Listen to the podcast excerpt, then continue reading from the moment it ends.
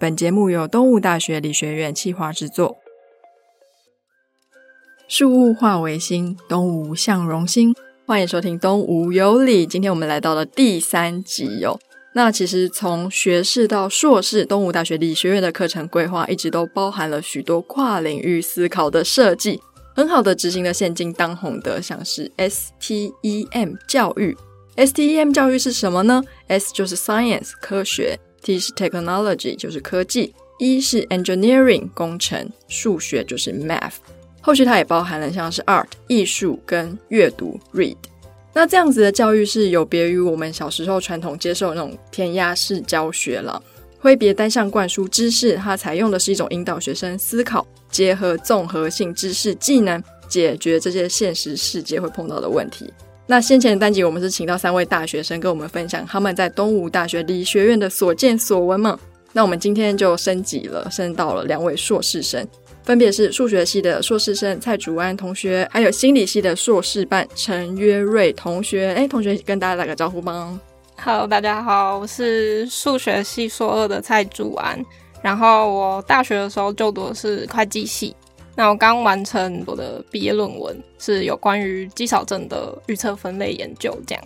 大家好，我是。东吴大学心理系临床组硕士班的陈约瑞，目前是硕士班三年级这样子，然后正在林口长跟全职实习。然后我大学的时候也是念东吴大学心理系，主要研究的领域就是以高龄的心理健康为主这样子。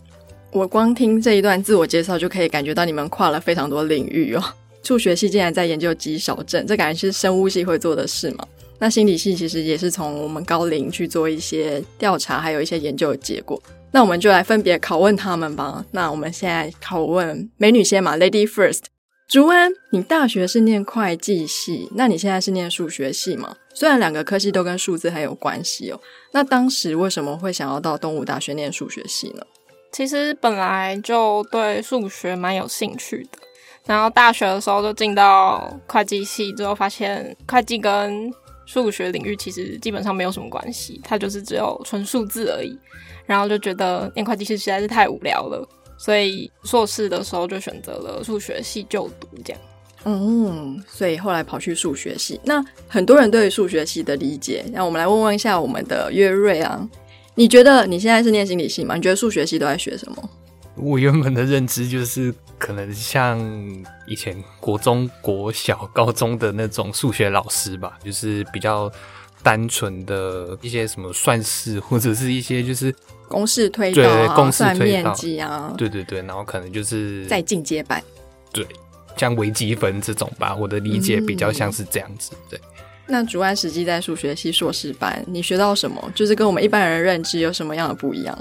其实，在硕士班学数学，大部分都是跟可能统计有相关的，所以就是比较可以应用在不同的领域上，或者是现在比较热门的一些 AI 或者是人工智慧，其实其中有一些理论也是跟数学有相关，所以呢，也没有像大家想的这么枯燥，这样还是会有一些蛮有趣的应用。应用端，那我就要再深入问你了。你刚刚说你在做一些跟肌少症相关的研究嘛？那数学系为什么会去做一个这么生物性议题的研究啊？那你这个研究是在做什么？嗯，因为刚刚也提到，就是其实数学本身的领域，大部分就是一些可能统计分析之类的。那分析当然也要有一个对象，大部分都会是可能医学相关或者是金融相关，像是什么股市啊之类的。那我个人做肌少症，就是肌肉减少症，可能老年人肌肉退化的那一种，那就可能去对于一些族群做，他们会不会有可能患有肌少症的一些预测，这样，对，就是用统计方法去预测，对，这是我的论文的方面。那像这样子你是数学系，你要怎么样跨到生物领域去思考？说到底哪些因子很重要？是学习老师会给你知道吗？还是说你要自己去延伸阅读，然后去做调查？说到底我要做什么题目？就是这个契机到底是怎么开始的？一开始是因为我的指导教授本身的研究计划本来就是医学相关的，然后可能就是教授也会给一些近期可能社会比较关注的议题或者是面向。然后让你去做选择。那因为在医学领域上面，一定会有一些我们本身没有学过或者是不太了解的一些知识。那在做的过程中，可能要多去参考一些资料啊，或者是了解说这些疾病之类的是怎么运作。但当然也是简单了解啦，对，可能会要在我们的能力范围之内去多研究一些这样。实际上听起来是老师本身就是一个跨领域人才嘛。那心理系约瑞，你有听过像系上的心理系其他老师会跟其他学系的老师做一些像是跨科系的合作吗？哦，像是我有参加过学校的那个 USR 计划这样，然后那那个计划其实是心理系的汪曼颖老师他带领的一个团队这样，然后其实那个团队里面就是包含有。理学院的各个学系，我那时候参加的至少就是有微生物系，嗯，然后印象中还有气管系那边的老师，然后我们就是针对北投的一些社区的居民，那微生物系的老师们可能带领的学生，然后帮忙他们诶那个北投溪的计划这样，然后就是可以去调查一下它的水池啊，然后可以帮他做一个研究这样子，然后诶可以回馈给这个居民这样子，然后。心理系这边可能就是提供身心灵的一些照护，然后还有一些心理健康的一些资讯给他们。所以就我知道的话，心理系其实是有蛮多这种跨领域的一个合作跟一起学习的一个机会。这样，那你在跟这些跨领域科系的学生或老师沟通的时候，会觉得你们的语言不一样吗？我们就是会尽量避免用一些专业的术语，我们就是用最白话文，然后也发挥我们心理系跟人互动的最好的一个能力，然后我们就是用一个白话文的互动，大概比较不会有遇到什么样太大困难。哦，但是可能在一些专业上面的话，就类似说不同的学习，他们当然是有一些不一样的专业，那我们可能就必须要花一些时间去解释，哎，这个是为什么我们会这样子去思考，或这样子去看，这样子。对你虽然说没有这么大的困难，可是我跟你讲，跨领域的沟通是一定很困难的。其实是你在这个跨领域合作的过程中，慢慢的知道说要怎么样跟他们去沟通，跟他们交流。那我觉得你很爱动物大学，你从大学就念动物大学心理系，到现在硕士还是动物大学心理系。那你还记得你当初为什么会选择动物大学心理系吗？其实那个时候就是蛮确定自己是要念心理系的嘛。那其实心理系在台湾有非常多的院校都有，就是像一些。医学院的学校其实也有，那像国立大学啊，或者是私立大学的一些理学院，其实都有。那因为在多数的医学院的心理科系的话，比较着重在临床心理。那东吴大学的心理系提供的就比较多是多元的一个学校，它包含就是有工商心理、临床心理跟智商心理。其实透过这种。多元的学习，我觉得会给自己多一个机会去探索跟琢磨自己到底喜欢的是哪一个领域，而不是在进入大学就直接局限了自己的所学这样子。所以我才选择了动物大学心理系，可以在四年的大学生活中去探索我真正喜欢的心理领域是哪一个。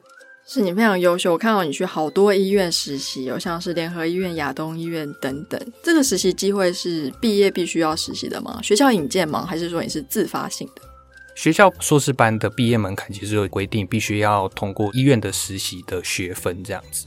那其实因为。上述的这几家医院其实都是有比较多的学长姐在不同的医院工作，那其实这也是东吴大学心理系的一个优势，就是说有蛮多的业界的一些资源可以去利用，这样子，尤其是在医院端这边这样。是，哎，那主观到数学系有像这样子的实习机会吗？假如说我今天不是在研究室做研究，数学系比较没有业界实习这样子。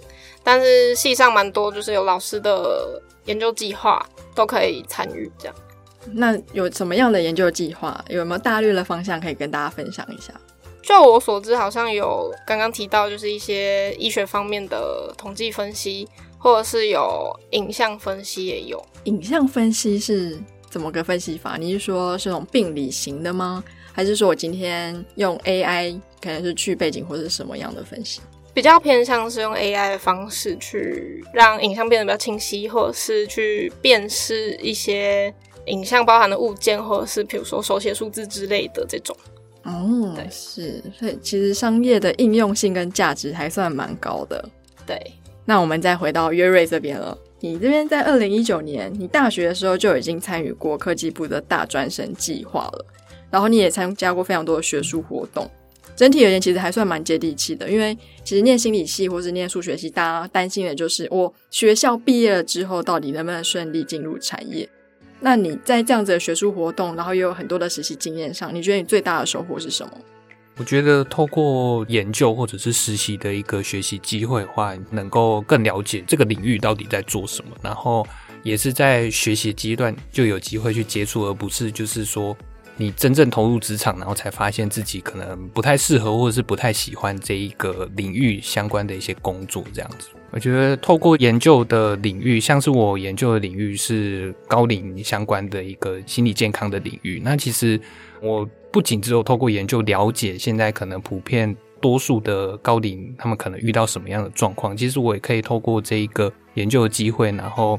应用在我自己身上嘛，像可能家里有高龄的长者，那其实我的研究不是只有研究，我也可以应用在我自己的生活的领域上面。那你有实际在你们家高龄的长者上应用了你以前所学吗？有啊，就是像是我的科技部大专生的研究，就是在了解人际互动跟我们心理健康的关系嘛。那其实过往的研究提出来非常直接的效果，就是比较多的人际互动，那就可以提供。比较好的心理健康的上面的一些支持，这样子。那其实就像我的阿公阿妈可能是在横村，然后我人是住在台北，其实是相隔非常的远。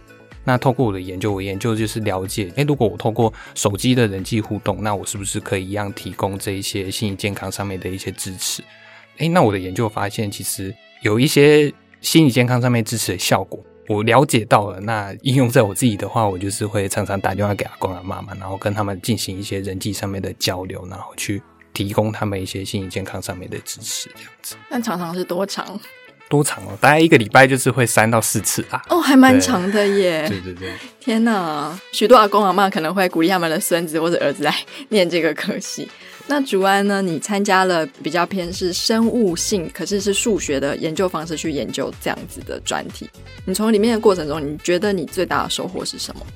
比较大的收获是可能参加一些研究计划，比较能够了解说你在课程上面所学到的一些领域或者是一些技能，还要怎么应用在实物上面。就你要怎么去进行分析啊，或者是预测。然后怎么去得出一些可能这群人到底会不会得这个病的一些结果？这样，那其实刚刚虽然提到说系上没有像心理系这样子有实习机会的引荐，但其实系上蛮多课程都会请一些有在业界工作的人。来分享说他们在实际工作的时候到底是怎么去运作这件事，因为大家毕业的时候其实最担心的就是你在学校里面所学的，就是一些专业知识，可能没有办法跟你在工作的时候好好的衔接，所以像我们系上就是透过演讲或者是分享来让大家比较了解这样。那你最印象深刻的分享，就是数学拿来我们实际业界的应用是什么？印象最深刻还是 AI 方面吧，因为 AI 方面的领域，它可以结合比较多不同面向去做预测或者是分析呀。那当然也有影像上方面的，或者是医学方面的，那也有很多可能金融或者是股市上的。那比较多的医学方面运用的，当然就是预测某个疾病。毕竟疾病就是大家比较未知或者害怕的领域，这样，所以感觉分析运用在医学上面比较实用。这样，嗯，因为我是微生物系毕业的生嘛，我们很多在药物预测或者是哪些基因会联合影响到一个疾病，其实我们真的都是先预测。那如果说未来可以有数学系帮我们预测的话，那我相信微生物系的学生会很开心的。是，那刚刚主管有提到 AI 嘛？那我已经了解到数学系有蛮多 AI 的应用。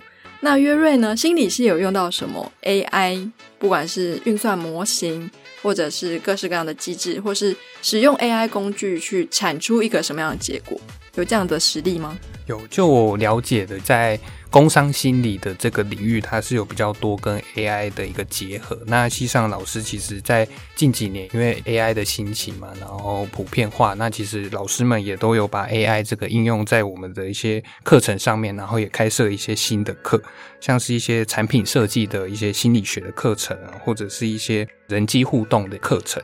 那其实，在资料处理上面话，就是有使用 I 语言的课程，然后透过这个运算的一个公式，然后去类似说预测一个，不管是在商品上面，然后人诶什么东西可能会比较吸引人的目光，然后就可以把这种技术应用在一些商品的推销上面，或者是一些设计方面这样子。哦，所以你们的心理它又跨到了商品设计哦。那你要怎么知道说这样子的包装或设计比较容易吸人眼球？对啊。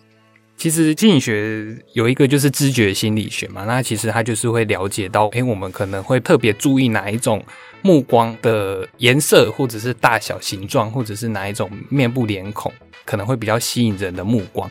那像是人可能就会比较偏好脸部比较整齐啊，然后它的一个。装饰可能是比较需要鲜艳的一些颜色，然后去提醒我们。那我们就是可以透过这种结合我们传统的心理学的一些知识，然后透过诶 AI 的这种大数据资料的收集，然后去验证诶这个到底是不是可行的这样。我好像有听过，因为很多不管是心理学或者什么理论，它其实就是一个统计学，像我们星座嘛。然后我好像有听过说什么人的五官长得很对称的话，别人就会认定你长得很好看。对，是类似这样子的概念吗？类似这样子，然后其实，在发展心理学就是有提到嘛，小朋友其实，在很小一岁前，可能就已经有这一个脸孔辨识的一个能力，他们就会偏好某一种特定的一种类型的脸孔。所以其实从小人就已经是有这个趋向这样子，那其实应用到接下来的成人或者是老年人，在不同的商品设计上面，就会 for 不同的族群，他们可能偏好的一个类型去做。天哪，好深奥哦！我一直以为喜好很主观性，但听起来好像其实还是有迹可循。好了，那我们节目的最后，两位同学，我们从主观先开始。假如说你今天有一个人非常的迷惘，不知道大学要念什么科系。你会推荐数学系给他吗？那你会怎么推荐他？前提当然还是就是要对数学方面有些兴趣，那就还蛮推荐数学系的，因为数学其实它的应用其实没有想象中那么枯燥，那没有像大家认知中觉得说都是一些数学理论啊、数学公式或推导之类的，所以它的应用方面也是很有趣。不管你是想要做影像，或者是预测分类。或者是一些 AI 的大数据分析，其实都跟数学是有相关性的，所以就是也会推荐给他。好，那岳瑞呢？嗯，其实就是因为自己是一个人嘛，那其实你只要跟人有相关的，其实就跟心理系有相关，所以可能你喜欢跟人有所互动，或者是像我们刚刚讲到的，可能是对一些。商业的东西有喜欢的话，其实都蛮建议来念这个系。那其实会更推荐，当然就是我们学校嘛，东吴大学的心理系。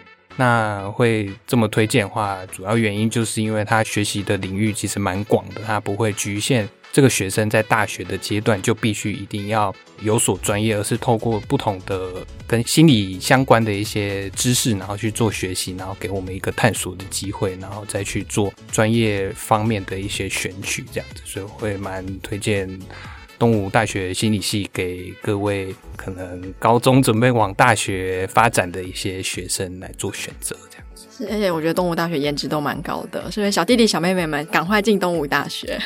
对。我们看起来很勉强。好，那我们今天东吴有礼第三集就到这边告一段落。那我们谢谢两位同学，希望未来还有机会看到你们喽。好，谢谢，谢谢。